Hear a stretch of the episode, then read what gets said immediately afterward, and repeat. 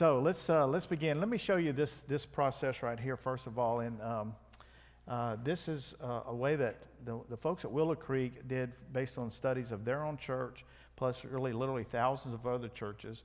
And they articulated a process or steps of uh, stages of a disciple.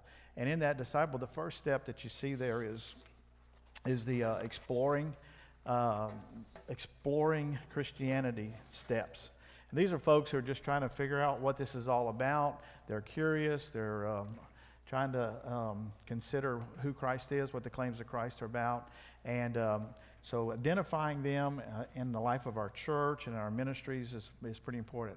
So I need to, I don't know if I can, I feel like I need to be forwarding that. Okay? I'm not going to spend a lot of time on this. And you'll see um, on the screen, there it is. There are some things right there that in the uh, disciple making process, you see their questions or their statement is, I believe in God, but I'm, I'm uh, not uh, sure about who Christ is, that sort of thing.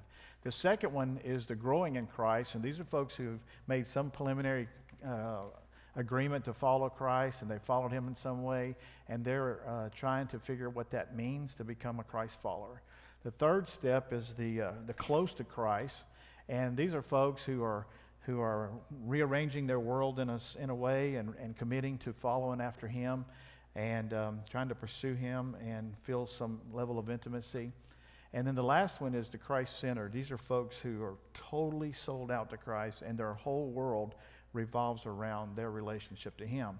And uh, unfortunately, uh, the process, there are two critical, two critical points in there. One of them is after the growing in Christ. Let me share one of the findings that came from their study is that after the people make a commitment, begin growing in Christ, there's often a, um, uh, they call it stalling. There's a time that people often uh, go into stall mode, and it's usually related to some personal um, addictions, habits, hangups, personal um, uh, emotional issues, and so we get to a point and we say, Yeah, I'm going to follow after Jesus. And then we get into that, y'all know what I'm talking about, where you hit that wall kind of when you're following Christ. And the tendency is if we don't press through that and we don't get some help, we don't get uh, in the body of Christ, it will, we will stall out and, um, and we'll retreat back to some old behaviors. And so that's a critical point. And the second one is that most people who are in the church actually fit into the third category. That they've kind of made they feel kind of close to Christ and they've made some, some decisions to follow him, but Jesus is not the center of their world. So then let's look at what those folks mean in the second, the second, as you go along this continuum, the next slide is going to show what do they need, uh, how do we need to minister them. And so the growing and exploring Christianity, these folks need a, a vibrant and inviting worship service.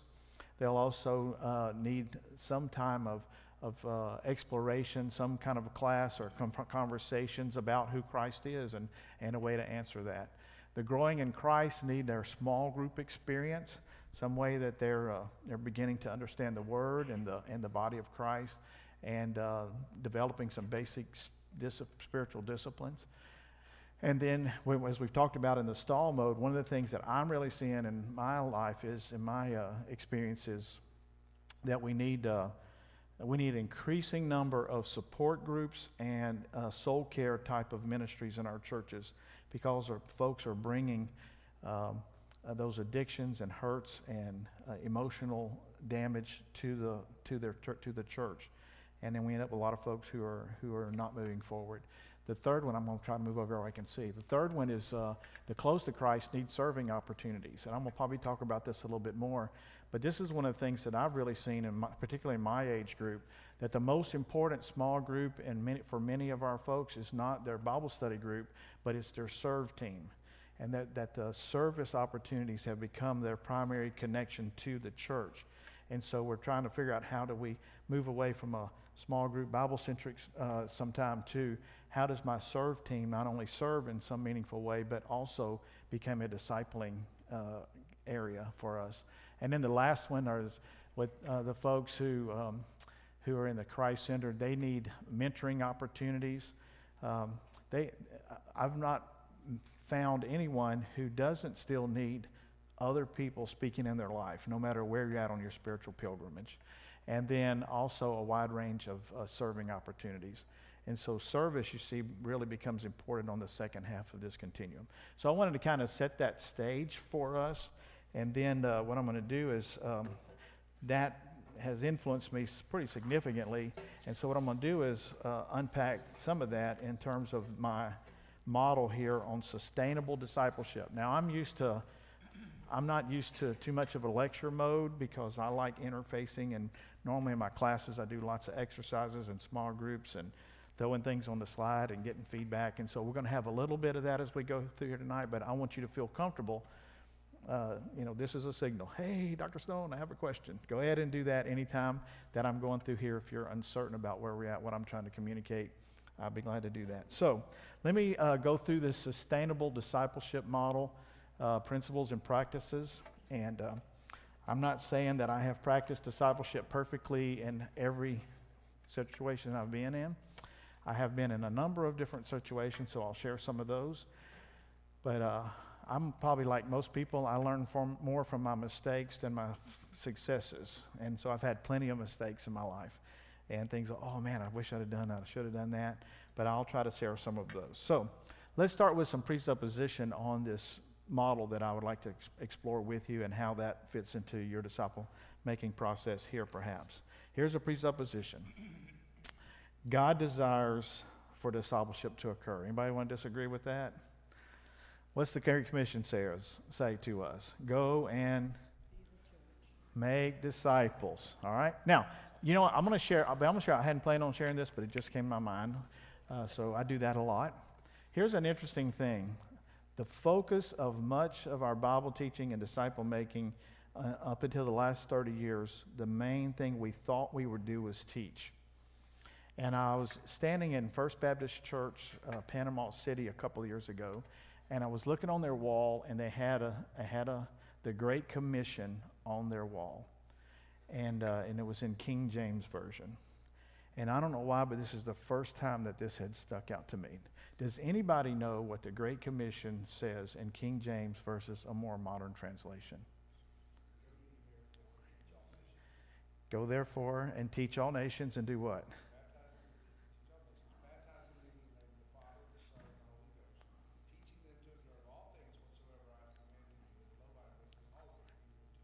Perfect. And he quoted King James Version perfectly. How is a new version, the NIV or NASB, what does it say? What's a different word? Go therefore and make disciples. So there's a pretty big word difference from the King James that we used for a long time in our American churches, and now that we're using some more modern language, we have been reinterpreted to say go and make disciples thinking that I think the, when the King James was written, there was, they was synonymous, that if you taught, that was making disciples. And in some ways it is. But we've seen that there's maybe uh, some nuances and su- suggestions that. It, so we've moved, and I think in American culture, many times along the way, if I just teach, then I made disciples. Is that, that true?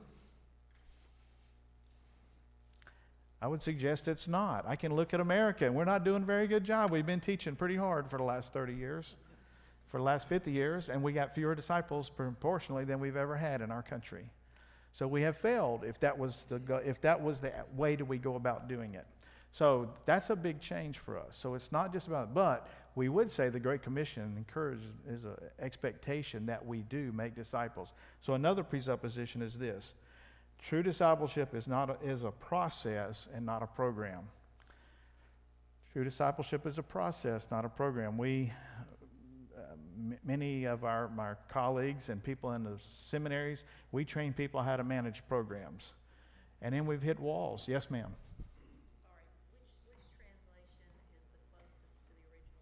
Well, I think the words that they that the, the, the words that are appropriate now, that's why it's been changed to make disciples. The word there is more closely and attuned to that word than teaching and uh, it depends on how you what you explain teaching as and there were, they were synonymous previously. I think we're seeing them as, as somewhat different now. So I think the more modern translations more accurately uh, reflect the modern, I mean, the language, probably, because we found out things about the language since, especially since the late, since the 40s when the, the Dead Sea Scrolls were found, and all kinds of other texts that have been uncovered. So the language is increasingly getting more clear, I think, for us.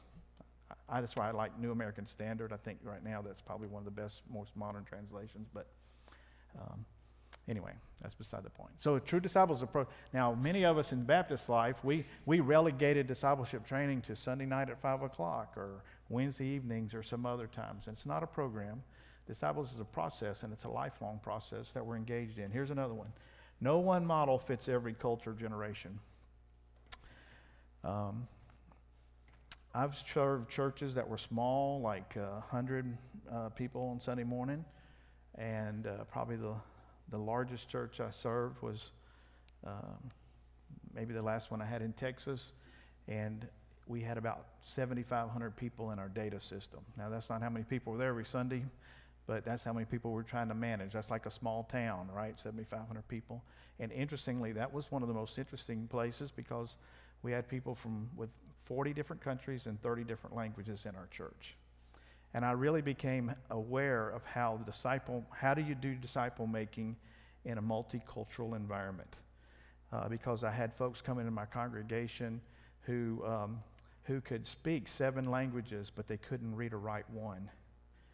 And you try to, how do you communicate the gospel and help them grow in their personal faith in a, in a um, in, a, in, a, multilingual. I remember sitting one day, uh, we had a number of folks from Burundi, and uh, I was sitting there one day, the pastor, and he said, turn to Psalm 101 or something, and this lady was kind of struggling with her Bible, so I looked over to try to help her.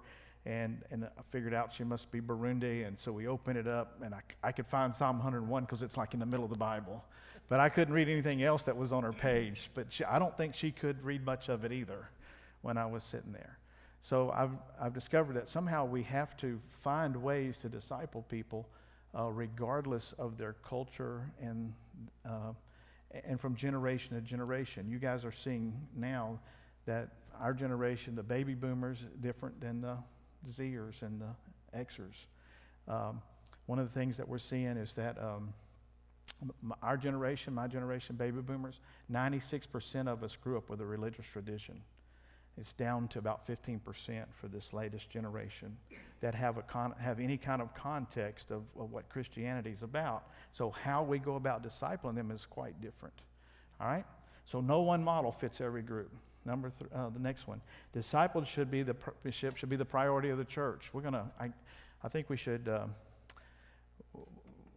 we probably take that one for granted, but I go into church after church after church, and I look at their bulletin and I look at their scheduling and I look at their budgets and I look at their programs and their staffing, and I don't see discipleship weave through all of that. It's kind of the thing they do on the end after everything else is done. And so discipleship is vital and critical and should be uh, the priority for the church. And lastly, in the presupposition, is discipleship is a supernatural spiritual activity. Um, None of us can make discipleship happen. Discipleship is a work of God from start to finish. Um, I'm going to give you one, one verse that just uh, God just really spoke to me about because I, I, always tried to guide people through things. And, and, and Philippians 1 6 just drove home to me one, one day is that he who began a good work in you will perfect it until the day of Christ Jesus and the, the work of the, of the spiritual formation of and, and work, it, it's, it's something God's got to do. We have a part in it, and that's part of what we're going to talk about. This part of this came home one day. I was watching, uh, I mean, I was uh, barbecuing, and I finished a meal and everything, went inside, and I had my grill cover. I left it outside. I know you guys never do that, but I left, I left it off the grill till it was cooling off, and I said, well, I'll come back and get that later. Well, I got busy. A couple of days goes by, two or three days goes by. And I walked out uh, to go get it, and I picked it up, and guess what was underneath? What would be underneath? It was laid out in the grass. All the grass underneath it was yellow. In just three days, it was already dying. And I thought, and it was almost like the Holy Spirit just, just poked me and said, this is, this is what it is. I'm trying to grow people and you keep putting grill covers on top. The church keeps putting grill covers on top of things. And it really spoke to us. Part of it is not what we do to help, because in South Louisiana, you know what I have to do grow grass? Nothing. the rain's coming, the sunlight's coming. There's nothing I can do to, to make grass grow in our community and around my house. I, in fact, I got to cut it. And, and the more it rains and the more sunlight it gets, the more often I have to cut it. But it, it, I can do things that can keep it from growing. And once somebody is born into the kingdom of God and starts this new life, God, it's, it's really God's responsibility to form them. Everybody know what Romans 8.29 says? Everybody knows what 8.28 says, right? All things work together for what's 8.29 say? Huh? We're, uh, we're, we're, that uh, we are, Uh, everything works so good for those who are called according to his purpose. And 29 says what? We are predestined to be conformed into the image of Christ. That's his destiny. That's our destiny. Once we're in Christ, what's his goal for us? I don't think that has to do with predestination and election. I'm not going to get in that theology. I'm, I think it means once we're in Christ, his ultimate goal for us is to look like Jesus. So everything that happens to us as we go through this process is about forming us into that image, into the Christ-like character, uh, and, and that so that as we're we're forming. So this thing is we're not. I'm not responsible for your your your spiritual development. Your pastors, they're they're responsible from keeping it from happening. Right? Because God is at work in you. You're partly responsible. Now you partner with God. But there, our job as staff and leaders is, and we'll come to that, that'll be the last thing, is to create some environments that allow the, nat, the spiritual, supernatural activity that happen. Okay? So, here's some, uh, some variables to con- consider as we're thinking about our, even you, as you're thinking about my own lifelong discipleship. Uh, one is the spiritual maturity of individuals within the congregation. How many of you think everybody's on the same level? We're all at different places in our personal spiritual growth. That makes it a challenge for us, doesn't it? Just as we looked at those four stages a few minutes ago, where are you at on that continuum? Am I exploring Christ? Am I growing in Christ? Am I close to Christ? Am I Christ centered? Where am I at in that? And we're all at different stages along that. And, and as leaders, we're trying to help move people along. And, and you guys have uh, Pastor Don and I were talking a little bit this, this afternoon, maybe a thousand people that are under the regular influence of your church. Everybody's at a different stage. How do we know where people are and what the next thing that they need is? It's challenging for us, okay? Uh, here's the next one that I've really come to appreciate is biblical literacy. Some folks have, have uh, been in the church for a long time and they know stuff they know the Bible. They've read the Bible. They, some folks read it every year. They know everything from Genesis to Revelation. Um, let me tell you what I'm saddened by. I was telling Mike this last night, I think, or maybe it was at lunch today.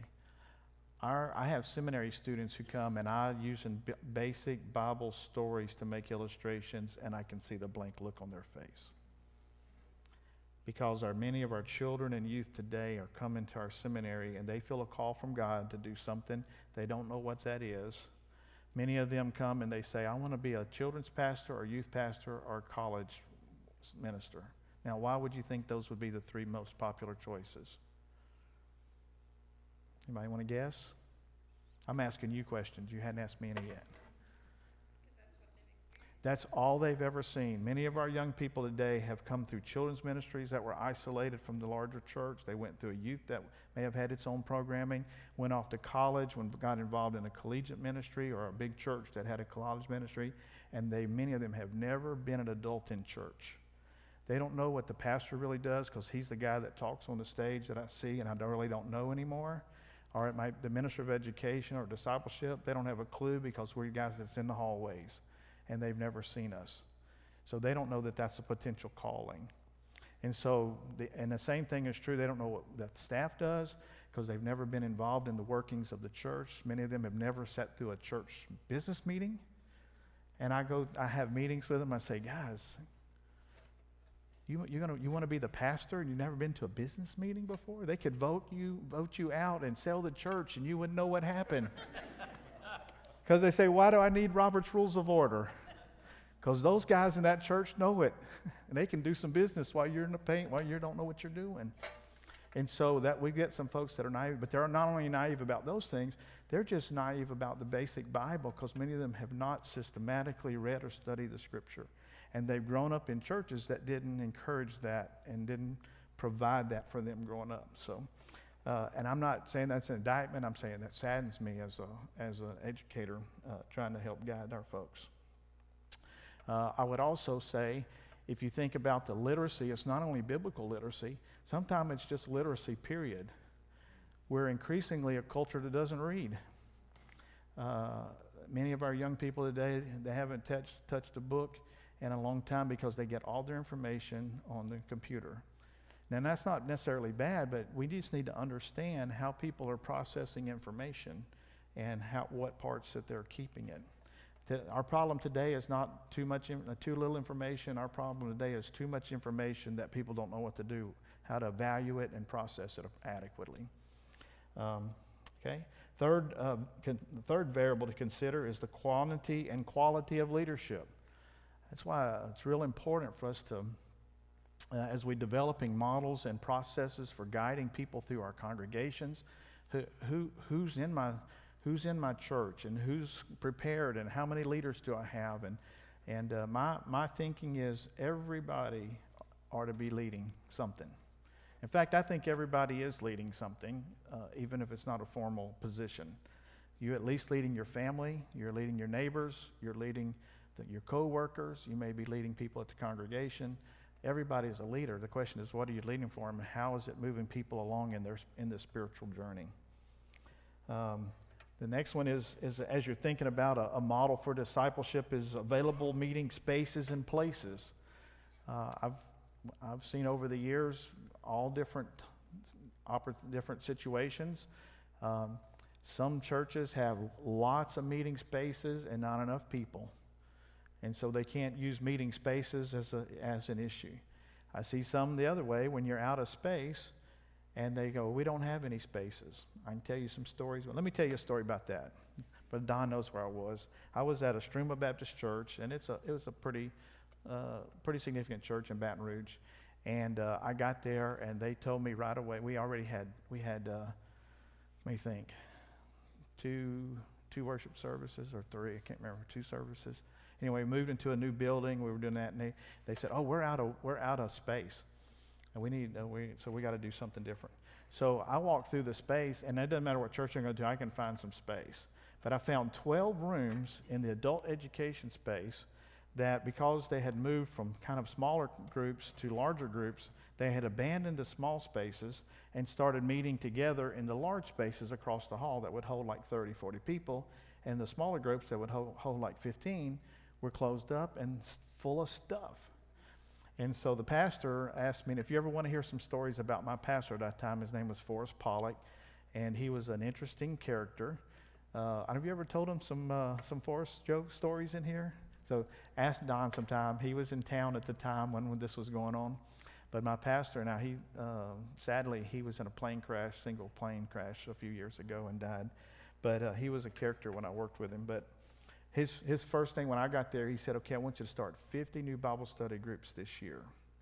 That was my first assignment when I joined the staff there. So we got about, we started about making, so they're like, but we don't have any space. So I start walking through and I found all these rooms and they were just, they had become just collectible spaces. Y'all know those spaces that end up, you know, fall festival's over if everything gets thrown in there or some other event and stuff.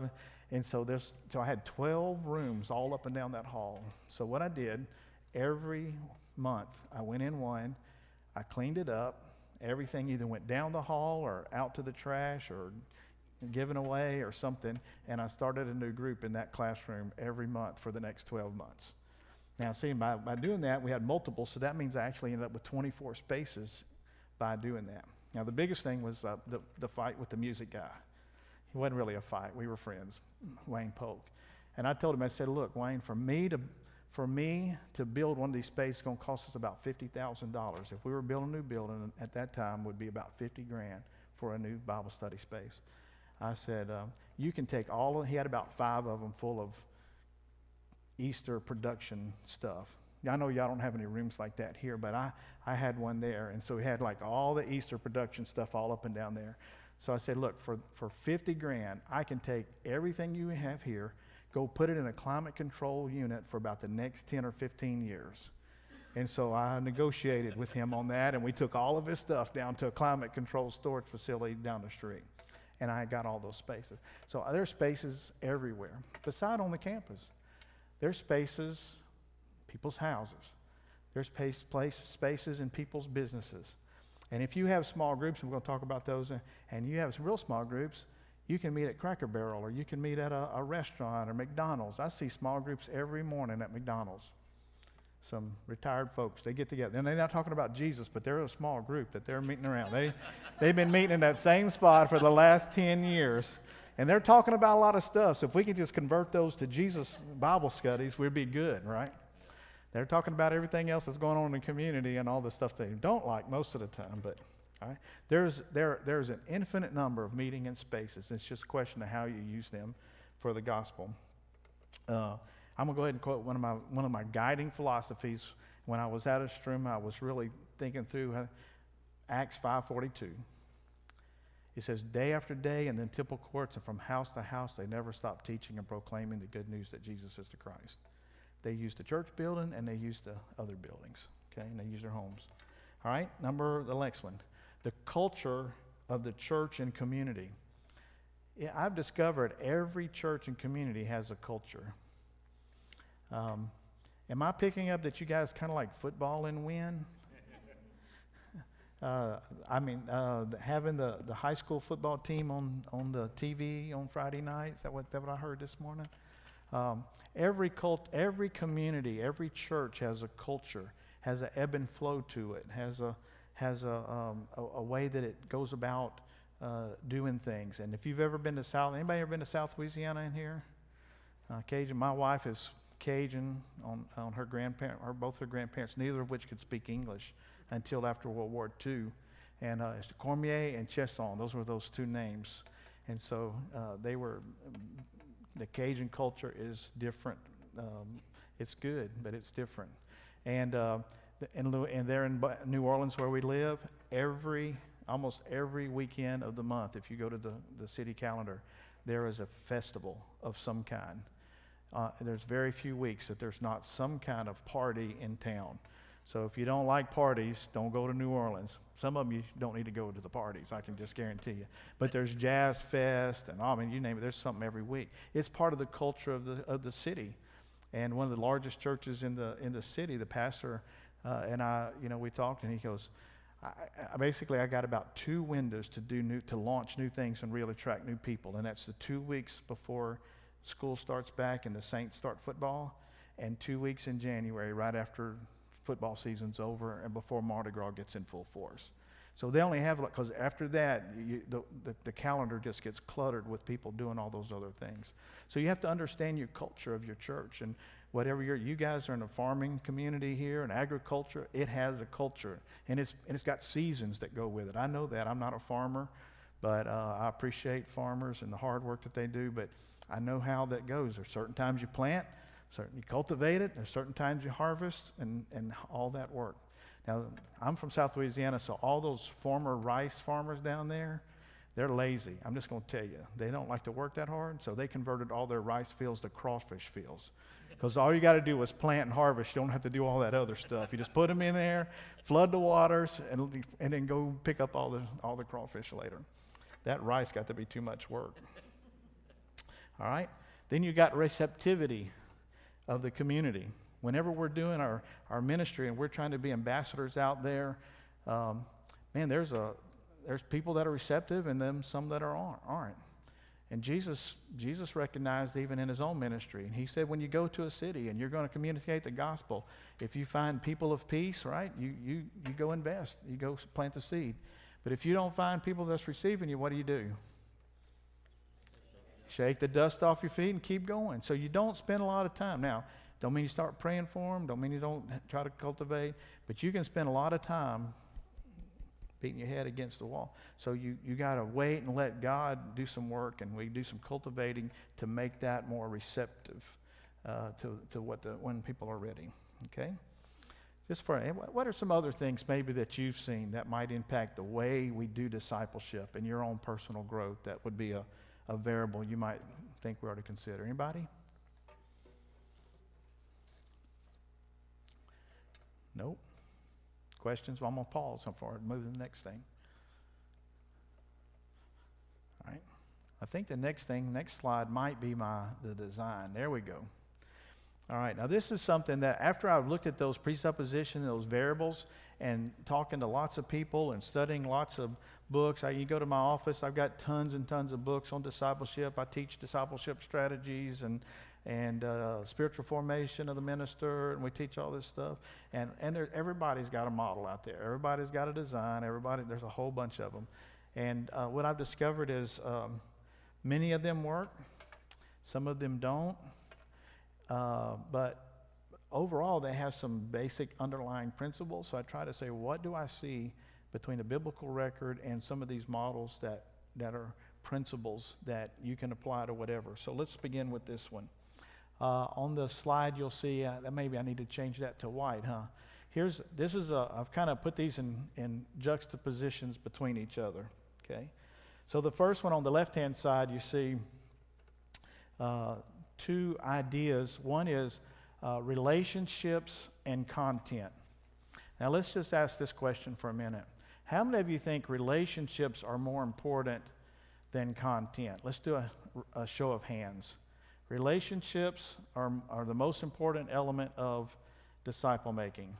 Ah, be proud. Put those hands up there. Let me see. Two, three, four. Oh, we got a few stragglers. Okay. How many of you think content's more important? The rest of you are not sure. How many of you are not sure? You don't want to take a position. Okay? Ah, no, no cheating. All right? Now, so here in this continuum, this is, this is the ongoing debate often when we come to disciple making. Most models are either highly relational or they're very content centric. And so, both of these two things, then you'll have people argue and debate or whatever. They're on both sides of this model. And uh, that there are that it's important about how we nurture rela- uh, relationships, and, and that we can only invest in people as in a relational element, uh, versus that we can communicate uh, truth, and it doesn't matter as much about our our uh, particular uh, relationship with those individuals. So here's what I'm going to suggest to you: is that they are both important, but at different times. And I'm going to show you as my model unfolds how they relate to each other. Okay? So, the next part of my model is uh, two other continuums. Uh, hope that comes up. Oh, there goes. My question. Content versus relationship. We asked that question, so we keep going.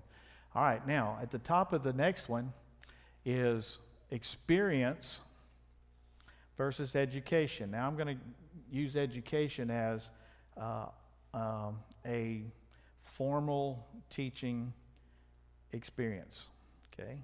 Formal teaching time. So, which one is more important? That we engage people in experience or that we intentionally instruct people? How many of you, let's think for just a minute. Let's go for. How many of you think experiences are more important? Okay, about half the group. How many of you think some formal education is more important? Those are the teachers in the group. All right? And the answer is both. All right? Let's go to the next slide for just a second. So, I want you to think with me for just a minute. What discipleship experiences were formative for you? What discipleship experiences were formative for you? Will somebody? uh huh. All right. And a relationship. Okay. What was the nature of the relationship, of that relationship that made it an experience? Well, they were, they were intimate and they were valued by both me and the other person. Okay. So you, this was, you met with somebody on a regular basis or something? Sure, or even just in, even just in child rearing, it'd be great to have Okay. or, you know, a mentor of some form, a school pastor, whatever. All right. So having, uh, being, uh, and I'm, you're, you're getting a little ahead of my model here, but uh, ex- experiencing things with somebody, experiencing things with someone with whom you have a relationship is important. Okay. Somebody give me another experience. Maybe something that, yes, ma'am. You have one? Well, for me, learning, reading the scripture and learning what God has to say, and then it gives an opportunity to practice. Okay. Then it sort of cements it in your mind. All right. So what kind of practice? Give me an example of a practice. That would be on the experience side. Okay. When, so when you have a crisis of faith or a temptation, then you respond to that. Okay. Okay. godly way, and what God told me how to respond, and actually choosing to do it. It, it really helps to cement Okay. So going through some experience and or temptation and learning how to uh, respond appropriately to that is, is important. Okay. Somebody else, an experience. Yes, sir. Okay. Your, your testimony, sharing it or hearing somebody else's? Okay. Good. So sharing, so sharing your testimony and, and actually hearing from somebody else is a good experience. You had one? Well, I was thinking about growing up, you know, GA. Okay. All right. And you remember all of those lessons. No, but the, but the discipling and the teaching. Uh, Okay. All right. The memory verses, the GA, you had to Okay. learn all that. So going through some uh, some of that training with some and and experiencing that with some other girls. Bible school. With us carrying, each kid was carrying a Bible, All right. Well, now you got to have an iPad with it with a download on it. All right. Some one or two more. An experience that was formative in your personal spiritual growth. Youth camp. Okay. Those are always pretty big, aren't they? Those are. Uh, those are just, but those are just emotional experiences that don't do anything for us, aren't they? When you get on fire and you come home, that fire will go out, won't it? All right. So going on a mission trip, going to youth camp, okay? Those are experiences that we have along our spiritual journey. Um, nobody named anything bad. Think for just a few minutes when we go through a uh, uh, a crisis of some kind. My, I'll tell a story. My wife and I were in a car wreck when we were 28. My daughter was like two years old. We were taking actually taking her to the doctor. She'd been sick. My wife took her out of the car seat, was having her hand. She was throwing up on us. We were, I was distracted. I was falling too close to another vehicle, and the one in front of me swerved, and there was a car sitting still, and bam, I hit that car. And my wife was grabbed my daughter, and she slid forward, and she actually hit her knee on the da- on the dash, and it pushed this right leg through her hip and fractured her femur and her hip socket. And so during that next, um, that was probably the next uh, several months or some of the hardest times of our life because she was in traction two weeks. She was in a body cast two months. She was immobile another month after that, and she was on a crutch for about a year and a half after that. But that time was a time that really was a spiritually, um, it was a crucible for us about who we were, what God was doing in our lives, and there was some really good things that came out of that. There was some really bad things that came out of that, and um, and so, um, but that experience, as tragic as it was, was formative for our spiritual formation and discipleship and sense of call. Okay. Anybody else have a story like that, real quick, and then we'll move on.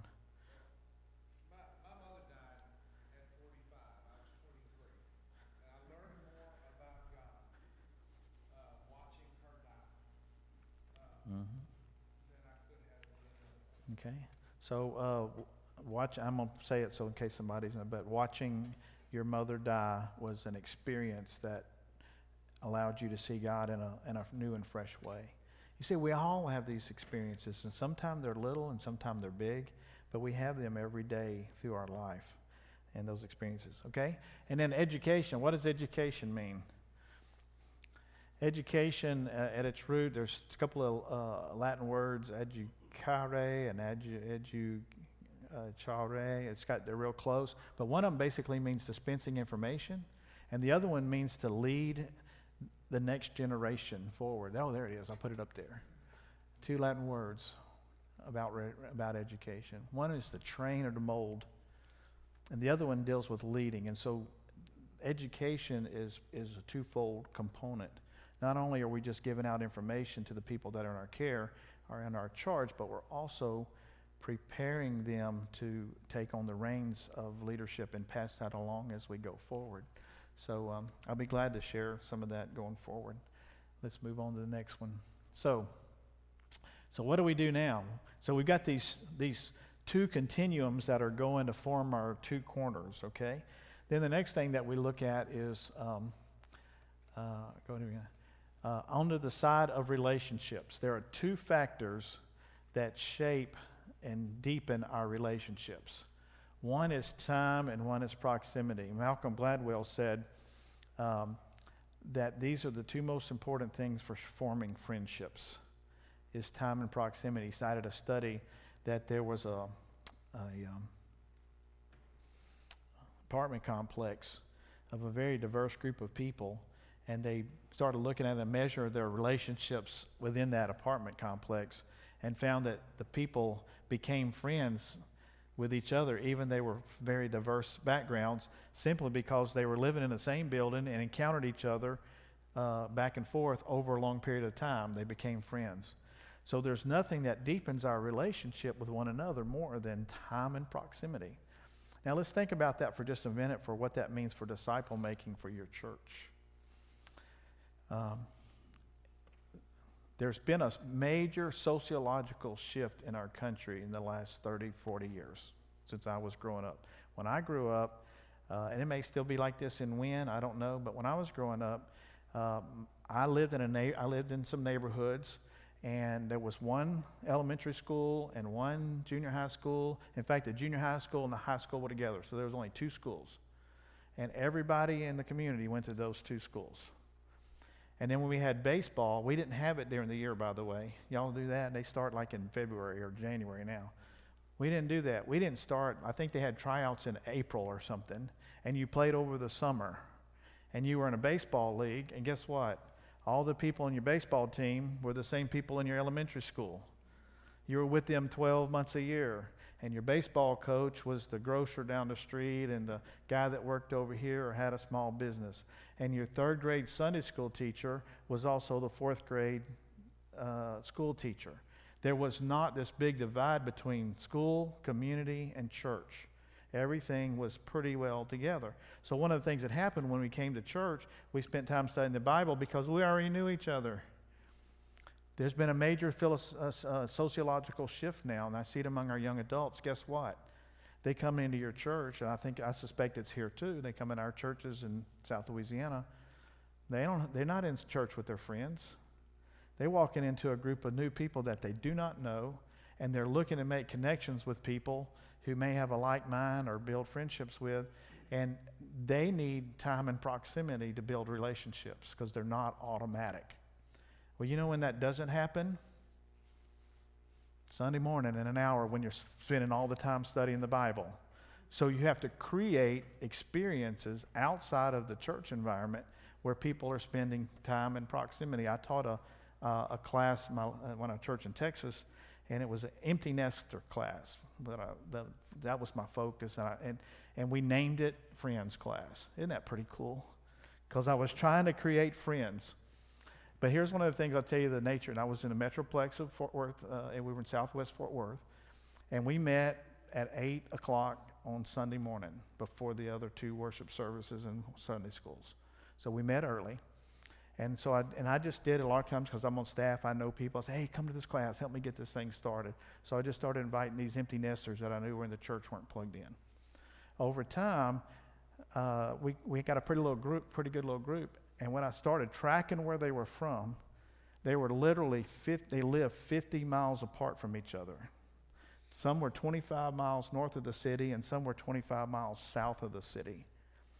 And they, some of them were retired, some of them weren't retired, some were still working. They were in different. They never saw that. Any, they never saw each other any other time except whenever my class met. So we had to start doing some things to help them become friends. I began to see one thing is it took me about two and a half years to develop the depth of relationships where they really begin to care and love on each other. Where if you grow up in a community, you can kind of, I was in another church, man, I, I could get that in about three to six months. I could get that connection going pretty quick because everybody was in the same community. These folks had, they were desperate. They were so far away from each other. And the, the best illustration, we went we did a social at one guy's house one night, and he literally, his house was 22 miles from the church. You had to go west from the, from the city, south. You might know where that. We had to go over to uh, Benbrook, go south to Whiskey Flats. I don't know where that got that name, but I have a guess. Take a left, go back down 1187 to Mustang Park, and it was a it was a nice subdivision out there, but it was literally 22 miles from the church. And so I'm, we're having this social, and everybody's there, we're having a good time. And one of the couple says, Man, I didn't know you lived in here. He said, I live three streets over here. And another one said, Oh, I live over on the back side of the subdivision. I had three families that lived in the same community, 22 miles from the church, that didn't know each other. Only time they saw each other when they came to my class on Sunday morning. That's the new America we live in because they don't have time to see each other when they get home. They've made the time. So we had to start. So we started doing things like uh, I did Bible and biscuits on Sunday morning. So once a month, we did biscuits. We got those Mary B's, right? Pop those in the convection oven. In about 12 minutes, they come out. They're pretty good. And everybody brought their favorite homemade jams or jellies. And one of the ladies, she became known as the sausage, sausage gravy lady. So she made the sausage gravy every time. And we would just kind of meet in the fellowship hall and do our Bible study there around the table. We started a little bit earlier at 7:30 instead of 8, and we, we had time for people to talk to each other. You got to make time for people to become friends these days. So time and proximity is critical. I want to move faster so y'all get so we can get through this. All right? So if you move across, in our experiences, two other things, two other things happen. Uh, you add serendipity, which is what? Anybody know what serendipity is? Those are the unexpected events. So our experiences, the, the, what makes them so critical is proximity. If I'm not near you, I'm not going to share that experience when it happens, especially unexpectedly. So when you're on that mission trip, if I didn't sign up for that mission trip, I didn't have the same experience that you had. Right? So uh, who got to experience that one? Only the people that were on that. And then you come home and you're trying to tell, and they go like, "So that's no big deal. No, y'all were on that mission trip. It was life changing for you, but everybody else missed out on it because they weren't there." We have those experiences every day. The serendipitous thing that happens when we least expect it or unexpected, that moment happens. You don't plan it out. It happens, but it's only people that get to share it are the people who are close to each other and, and physically. Okay? So then on the other side, so you have serendipity, which are the unexpected, and then down at the bottom, put a word called curriculum. Now, what's curriculum? Is that the quarterly that we use on Sunday morning? Might be. That's one thing. A lot of our. So curriculum is really the orderly steps of, of introducing it. it. It has the word I think has the root has word something to do with order, ordered uh, in, instruction basically. So there's a, there's a sense of, on the side of the, of the uh, content, is that we have two kinds of content. You have the serendipitous content, which is the thing that you're not expecting to happen that happens that becomes a teachable moment. Anybody here got kids? So you can say, kids, we're going to sit down and learn this. And they may get it, but the, probably most of what you teach them is serendipitous. You know what I'm talking about?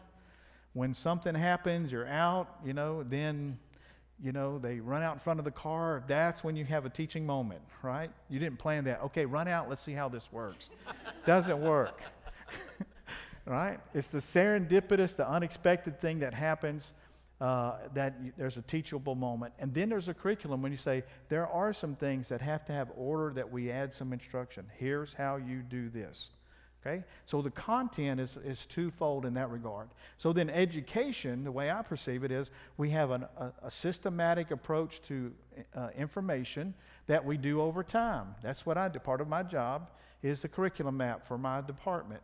And what we do is we sit down every week, I mean every year, and we have four we have program goals for our for our institution. We have program goals for our degrees, and we say by the time students get out of this degree, they should be able to do A, B, C, D, E. And then we have to make sure that what we put in the curriculum helps move them toward that. Not everything, not only, but it's over. But if they take these classes over a certain amount of time, they should be able to do X. Some of you, how many got any school teachers in here? All right. This, what do they do for you? At the end of the school, they give them a test. At the end, by the end of the year, your students should be able to achieve this, right? So we teach certain material over time with, with learning outcomes and with goals over here. So that's a formal education. Now that's a pretty cool picture, isn't it? What does that have to do with discipleship? Let me unpack it just a little bit with some Bible verses if I can. Acts 20, 31. I think there's another slide. This is Paul wrote, Remember that for three years I never stopped warning each of you night and day with tears. What would Paul do when he would go into a new city? He'd go in and just pour himself into that group of people. Sometime he was there three weeks, sometimes he was there three years. He was there a different amount. But when he jumped in, man, he was all in. He said, I'm giving you every minute of my time that I can while I'm here with you. So he spent time with them. Did Jesus do the same thing? Spent three years. I, I, I had a student this week. I, I quoted Myles Munroe, and I, Myles probably stole it from somebody else. But Jesus spent 30 years preparing for a three year ministry. Most of my students spend three years trying to prepare for a 30 year ministry. Which one has greater impact? The most right amount of time. Okay? What about proximity? Mark 14, 32, 33. They went to a place called Gethsemane, and he took Peter, James, and John along with him. What do you see here? As Jesus is going through his ministry, he's got people with him all the time. They're observing, they're watching. And he took these three most often. By the way, just a, just a disciple principle, there's a lot of folks love one on one discipleship. I don't see it in Jesus' ministry. He had one on one exchanges with people, but there were usually two other people watching so they could learn vicariously. So while one on one sounds good, most of the time he's doing one on three instruction. Okay? Uh, but he'd take these three people along and say, hey, come with me, and I'm going to go pray.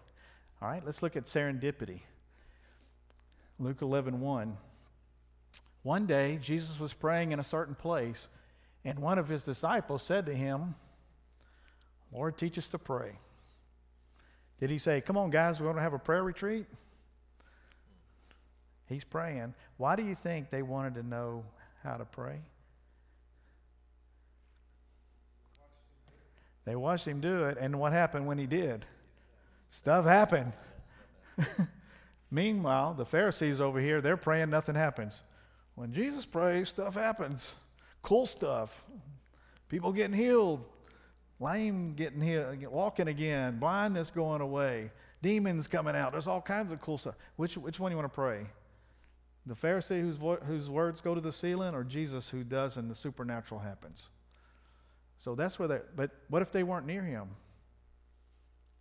What if they weren't in proximity with Jesus? What if they this and he didn't say this is he didn't plan it. He just said and where was one Jesus Jesus was praying in a certain place. So I don't know if he had a certain place when he said, "Hey, every time I get to this, I'm gonna stop," or if he just said, "Hey, it's been a pretty rough couple of days. I need to go off and have a little prayer time." And then he said, "I'm gonna go off to myself and pray." And they said, "Show us how you do that, Jesus." Okay. Then the next one, Second Thessalonians two fifteen. So then, brothers and sisters, stand firm and hold fast to the teachings we passed on to you, whether by word or mouth or by letter. There are certain things that, as we teach, that become instructional uh, mandates or doctrines and spiritual practices that are part of our spiritual growth that are important that we discover over time and say, man, these are important for people to know and practice is important for people to do. And they become part of our content, not just a serendipitous one, but also the part of our educational instruction that we do for our people. Okay? So, I think I have a few verses to support that. Okay? Well, here's an. I've already answered some of these, but how does, think of for me just a minute, how does time and proximity initiate or strengthen relationships? Somebody, now that we've talked about a little bit. Okay? So as you're around other people, you get to know. Yeah, sometimes they say people that live, uh, that are married and live together a long time. My wife and I have been married 42 years. You know, I can start a sentence and she can finish it for me. Y'all know how that goes? Start thinking alike. Uh, I, can, I, I, you find these idiosyncrasies with my wife. I like to trick her sometime. She's a music person. So I'll be sitting in the car driving down the road and I'll start humming a song. And in a minute, she starts singing it. I just do that for fun to see if I can get her doing something because I'm not a singer, but I'll just kind of hum just a little bit of it. Just to, and she's subconscious; she don't even know I'm doing it to her. And next thing you know, she'll break out and singing this song that I've planted a seed on her. So I like doing that. All right, but how how does time and proximity impact that? What about the connection between proximity and serendipity? Anybody see that? Yes, sir. Okay? So if you're not around people, you don't know what their needs are, right? So the more time you spend with, with people, you're able to identify what their spiritual or physical might need by me in order to be able to speak to that, to address that in some way. Good. I think one of the things is you're able to influence them and they're able to and they're able to influence you, have impact on each other's. Okay, so there's a mutual uh, benefit. Usually, it's, well, I say it's a benefit. It may be mutual ne- mutually negative, right? What is Soul saying? Birds of a feather flock together. You are who you hang around. If we're not careful, we and we spend too much time with people who are detrimental to our spiritual growth, can pull us down, can't they? Just as the same way people can elevate us. So there's a there's a mutual exchange of priorities and values. Okay.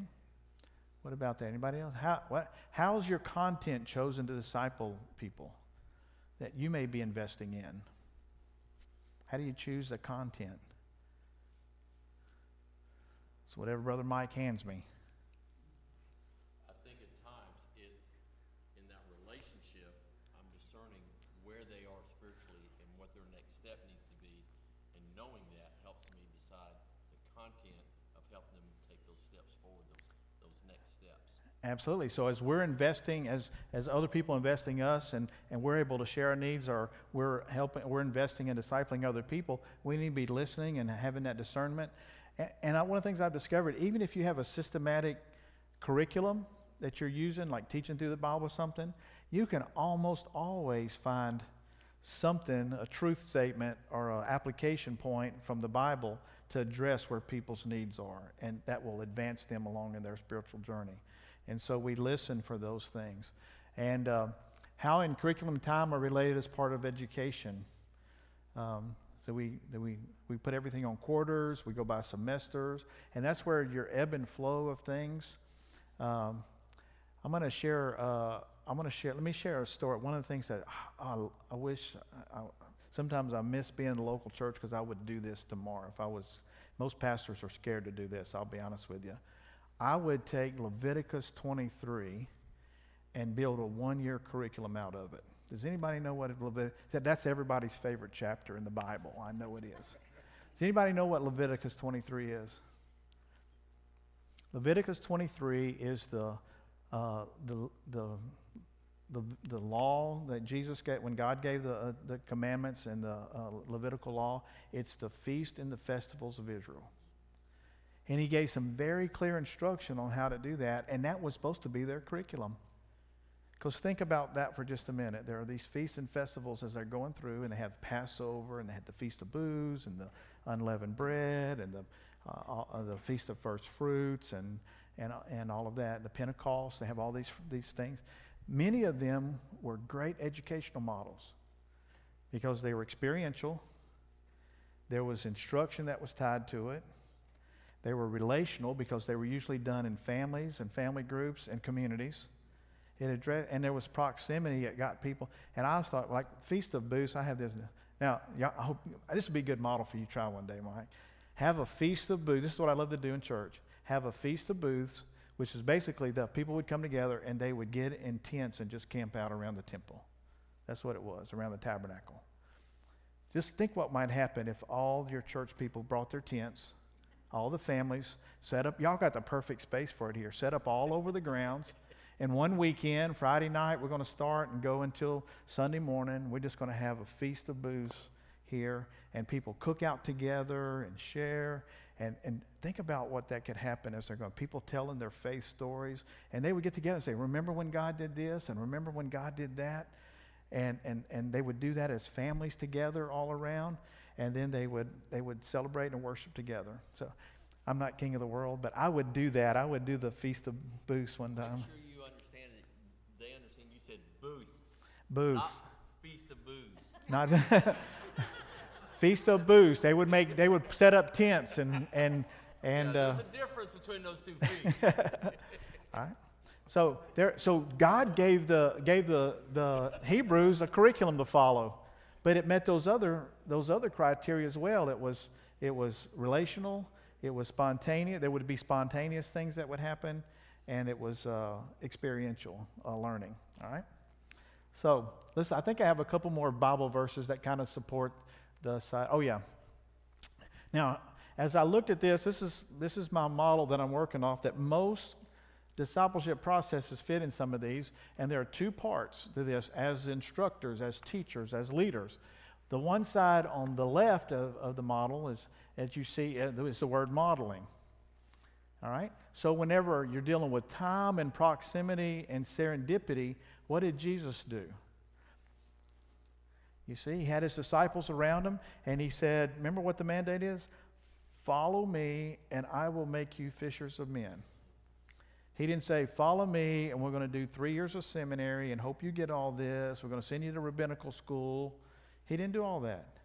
He said, Follow me, and I will make you fishers of men. Here's one of my frustrations in the church we get new believers, and what do we do as a new member class? We have a book, and we go put them in a room with four other new believers, and we have one person try to teach them through that book. And when they finish those six or ten lessons, then they're all discipled. That is the furthest thing from real discipleship. One of the things I've discovered is we learn half of everything we know by the time we're five years old. If you think about it, we learn how to walk and talk. We begin to have our values formed. We, be, we begin to learn how to interrelate with people. Inter- and what do we do in churches? We go put all the new believers in a room over here and we assume they can read or write. I really have come to understand we can't assume any of that anymore. And what we really need to do is get them in an environment where there's mature believers that are living out their faith so they can be around them and learn how to walk and talk like Jesus. That's the disciple model. Once they start learning the vernacular and learn how to walk and talk a little bit, then we can go let them have a class. But the first thing that's more important is for them to be in an experience in, a, in an environment where they're learning from mature believers. That's why those of you that are mature believers, you don't need to have a new members, just a new members class over here for them. You need to be inviting those new believers into your world, boys and girls. Where they're seeing you follow Jesus and they're seeing you make that decision about something and how you go through that uh, experience, how you go through your mom's death, and they're walking side by side for you on that. I had one of my doctoral students, and he had this whole curriculum plan that he was going to do this about building community and discipling through community. And, and uh, he had his first two small group sessions, and then his wife was diagnosed with cancer.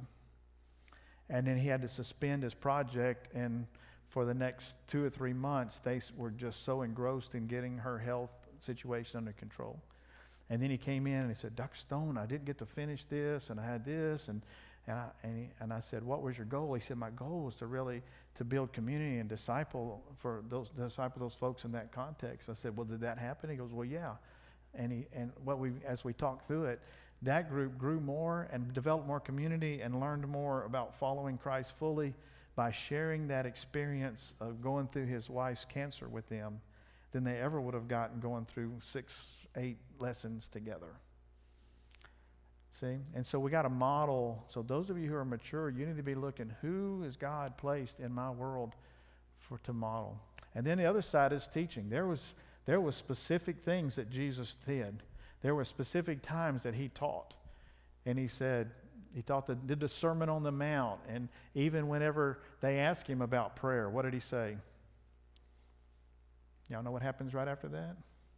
When you pray, pray this way Our Father which art in heaven. He gave him instruction, gave him a model, gave him a guideline on how to pray. And so that then it moved from a serendipitous encounter to a curriculum. You see what I'm saying? And so there are times that we teach. There are times that are set aside that we teach and that we that we instruct. I'm, I'm real uh, intrigued that as the disciple, as when Jesus, uh, um, uh, as, as Paul went into the communities, he would go first to the uh, synagogues. And what usually happened to him when he got to synagogues? You may know? They didn't like him. They chased him out when he'd go around. One of my favorite stories is Acts chapter 18. Paul goes to, to the Corinthian synagogue. He gets chased out. And where does he go to continue his instruction? Not across town, not, not to the competing synagogue. He says that he went next door. He went next door to somebody's house. And Crispus, the synagogue leader, gets saved. The very guy who was chasing him out of the temple goes to his house next door and becomes a Christian. What happens at the temple? Jesus went, says that he went to, as his habit, he went, the temple, the church is often the place that we exchange theological ideas and Bible knowledge. But I'm going to suggest to you, boys and girls, not always the spiritual stuff happen here. If you read the Bible, where does the most supernatural experiences happen? In the homes, in the marketplace, on the streets. It, it grew out of their experience, but the, house of God is often the place of instruction and, corp, and corporate worship. But the real work of God is often happening in people's lives and individuals outside of these walls. Okay? And that's why we have both of those informal things, and then we have the informal things. Uh, Matthew, oh, go back to that slide one time. There's a uh, Matthew, but whoever practices and teaches these commands will be called great in the kingdom of heaven. Those are just admonitions about teaching and admonishing and teaching in Colossians 1:28. You, however, must teach what is uh, appropriate. So we see this side is the the relational and the call over here to model, and this side is the call to teach and instruct. Okay. All right. I think I'm up to my next can you separate modeling and teaching? It's difficult. You can't. One of my favorite social, my, one of my favorite learning theorists is Albert Bandura, and he, he has a, a social learning theory is the name of it. And he really suggests that we learn as much by what we see and see rewarded than we do by what we're f- taught. Um, how many of you would test to that that have children? Don't do that. What do they do? They do what they see us do, right? And so they're repeating what we value, what we behave, and what we get rewarded. And so um, modeling is critical, and, and our instructions but they, they must go together. And Jesus did that. All right, so let's move on into that last section. So, how do we do this? So, here's what I suggest there's no one size fits all in this, and for each one of us, we're moving in and out of the, that circle. Sometimes we're in some formal training stuff, sometimes we're some serendipitous uh, experiences with other people. Um, if you want to see how to learn, and you might know, need to think about who are some people I need to go hang out with a little bit more. Who are some godly influencers in my life and in this church that I might see if I can spend some time with them?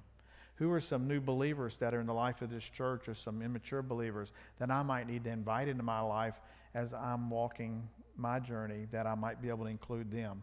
And this is how the body's supposed to work, and it's, uh, and it's both formal and informal. So learning happens in formal and informal situations. The content is de- de- determined by the needs of the participants. When Paul went in into a city, he says, Okay, I'm only going to be here three weeks, so this is what you need to know when I leave.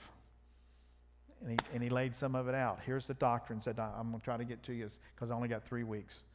Um, Jesus, and we saw the response, he responded to the call for prayer. He was moved by the people and he would address the needs that were there. He would have experiences, and out of that experience, he would debrief. He'd send his disciples off, and he'd come back and say, "Guys, tell me what, what how that happened for you. Let's debrief that and design how we need to address it next time."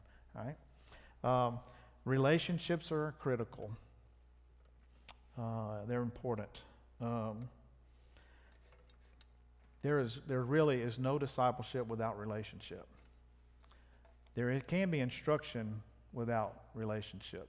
Well, I can't. I don't even think that. Because even Jesus, when he spoke to the 5,000, was there a relationship? It wasn't a personal one. But do you think that those folks sensed that he cared about them? So even when you're communicating to a group, a large group, and you may not have the personal touch, because I always get that from students, you got to have a personal relationship. You got to be in a small group to teach. I'm like, Jesus had spoke to 5,000 people. But he went in a small group with them. But somehow he communicated, I care about you, and what I'm about to tell you is pretty important for you to know.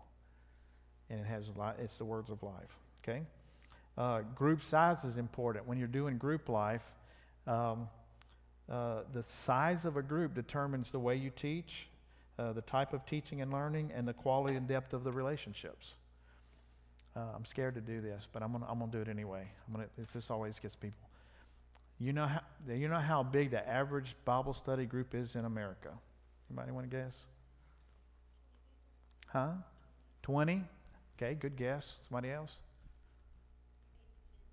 Eight to ten? Okay. Somebody else? Five? Okay, let me tell you.